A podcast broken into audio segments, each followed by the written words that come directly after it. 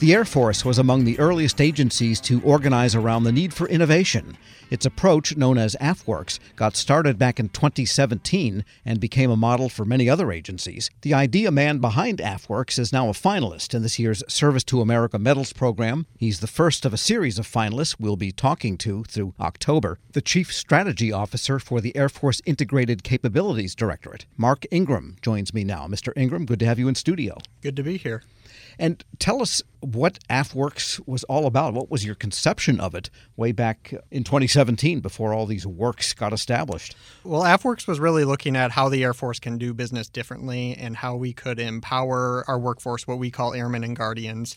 Well, airmen at the time, guardians now that we've got the Space Force, but how we could empower them to look at the problems that they faced on their day to day basis. How could they solve them, scale their solutions, and make their lives easier? And really, what started as what we thought was going to be a process oriented discussion of how do we get people to come in and work with us really turned into a cultural movement where it became so much more than just about a process. It's not just about making acquisition easier, but it's about finding those ways to get companies to come in and understand what the military needs, helping the military communicate outward because it's a totally different language.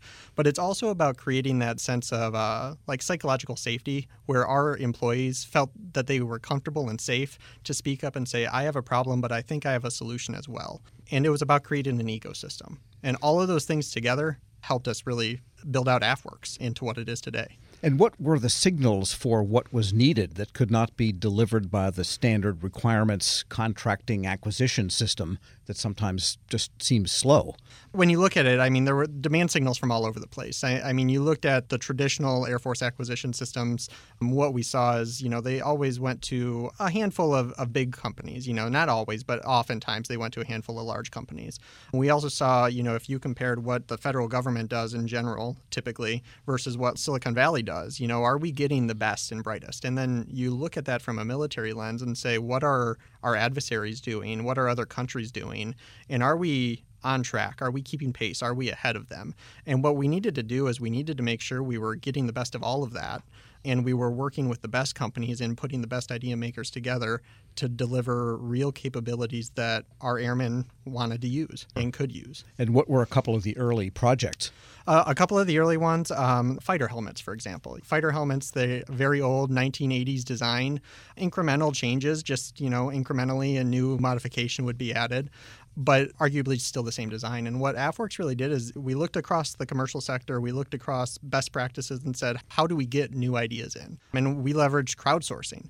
And so we looked out there, and typically you don't see the federal government asking people to do crowdsourcing to come up with solutions for technology. And so when we did that, we did that on the front end, but on the back end, we also worked the process side. We had the conversations with the acquisition community, the contract, the finance to say, how do we actually, if we do this crowdsourcing, how do we get to the next step? How do we scale this? Because we don't just want it an innovation pocket. We want to be able to scale it and make a difference. That's one project. That one has actually continued forward, and we saw great things come out of it. We saw collaboration amongst companies, uh, new helmet designs, which are more ergonomic, better sound protection. Uh, those have come up, and they're actually in testing right now uh, with potential options for fielding within, I think, the next year or two. Wow. Um, so that was one of the very early ones. Other projects that we've looked at have been related to like uh, female bladder relief, uh, looking at you know. In fact, I think I had that interview on the show a number of years ago. That that was a real issue as more women came into the flying part of the force. That's right, and and you know that was a problem that came up from the field, where we had these female aviators come to us and say what it turned out is oftentimes they were self electing to dehydrate themselves because the solutions that were in place at the time weren't adequate or didn't meet their needs or it wasn't comfortable or wasn't appropriate for them to use. And that know? could be dangerous it, flying at that altitude in a dehydrated situation, especially with absolutely. the G forces of fighters. Absolutely. And so similar approach, I mean, we, we took a design thinking approach with some of these major challenges and we looked and said, what is the root cause of the problem? What's the solution? How do we think with a user centric mindset to actually develop a reasonable, workable solution? And that's another one that we've looked at. So much about this was empowering people from all levels to make a difference. We had developed what we called our Spark Tank competition, um, which is kind of like a Shark Tank, if you see the TV show, kind of like a Shark Tank competition. They came in and they pitched their ideas, and one of those ideas was for a, a new couch for an instructor to lay on while they're training the boom operators who fly in the aerial refueling planes. And so, what had been happening is about $100 million a year in medical costs because of back and neck strain because there wasn't a platform in place. That simple idea that came from the field we took that and we worked with that airman and we connected them with potential solutions, small minimum viable prototypes, uh, looked at the testing, and then started to scale them. And that's actually been implemented and started to be implemented across an entire fleet of aircraft, saving hundreds of millions of dollars. We're speaking with Mark Ingram. He's Chief Strategy Officer for the Air Force's Integrated Capabilities Directorate and a finalist in this year's Service to America Medals program. And let's back up a minute. The idea of a separate think tank type of operation within the Air Force. How did that idea get generated and how did it get approved? The idea got generated, you know, looking across the public sector, looking across, you know, best practices of doing basic market research to simplify it is looking back and saying, you know, what has the Department of Defense done when it came to innovation in the past? And you could look at examples like battle labs and things like that, which have come and had some success, had some not so great success, lessons learned you could pick up. We also looked at what the Air Force was currently doing at the time to say, you know, AFWERX wasn't developed because there was no innovation happening in the Air Force. Force.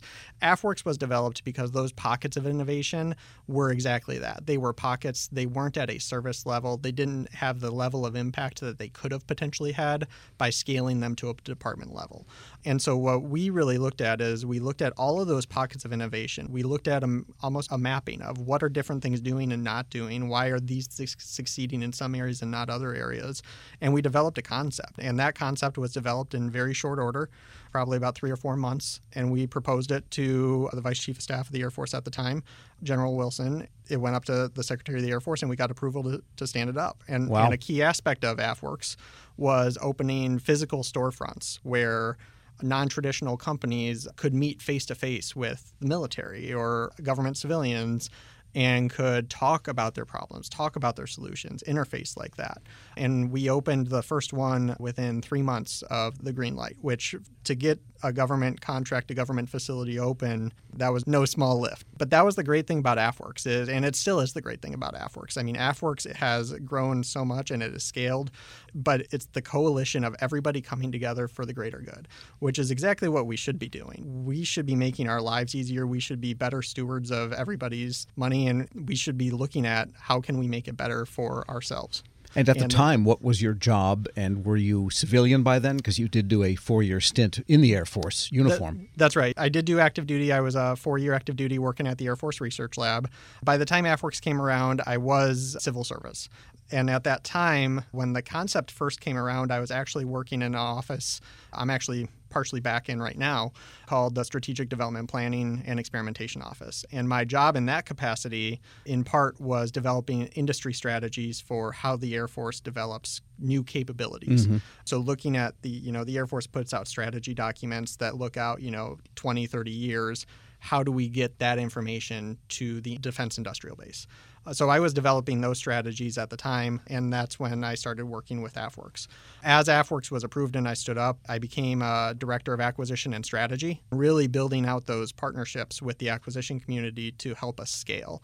Um, I was also essentially the director of operations, managing the programmatic aspect of the program of how do we cost schedule performance of all our different contracts? How do we keep the lights on, essentially? How do we attract the right talent? How do we get, and we were attracting talent from all over the world, not just on the government side, but also consultants and people coming in wanting to work sure. with us because we were doing business different. So, director of operations and deputy lead of AFWERX for about four years while I was there. All right. So, what do you want to do next? So actually, right now, I, I went from AFWERX and I went from one Air Force innovation arm to, to another one. So if you see AFWERX as kind of you know the the outward public facing innovation arm, where we're interfacing with companies and public and doing crowdsourcing. There's other innovation happening and it's more strategic, it's more inward focused. It's, you know, maybe not quite ready for us to share with, hey, this is exactly what we're doing. We want all your, your ideas. But there were four different offices, four different of, these offices that were working different spectrums. Um, and they were working in science and technology, very early applied research type things all the way up through experimentation and prototyping where they're actually, you know, developing things to put on airplanes and test them out real time. And so all of these offices were doing different things on different time spectrums. And uh, what I'm currently doing as uh, the chief strategy officer for that office, um, which is the Integrated Capabilities Directorate, we are aligning those four offices to start to look at how can we align Air Force science and technology with Air Force experimentation and prototyping, make sure that it's connecting into Air Force strategic architectures like system architectures, but also, and this is the fourth office, how do we meet urgent warfighter needs that are they're in a battlefield today and they can't do this very simple thing and we need to get them a solution. So by integrating all four of those offices together, we're one making more resilience, better tools, better capabilities for our warfighters to use on the battlefield, but it's also giving us a leg up and you sound enthusiastic about both innovation itself and the process for fostering innovation. Two different things. Absolutely, yes. Mark Ingram is Chief Strategy Officer of the Air Force Integrated Capabilities Directorate and a finalist in this year's Service to America Medals program. Congratulations and thanks for joining us. Thank you. Thank you for having me. And we'll post this interview with along with all of our finalist interviews at federalnewsnetwork.com slash Federal Drive. Hear the Federal Drive on your schedule. Subscribe wherever you get your podcasts.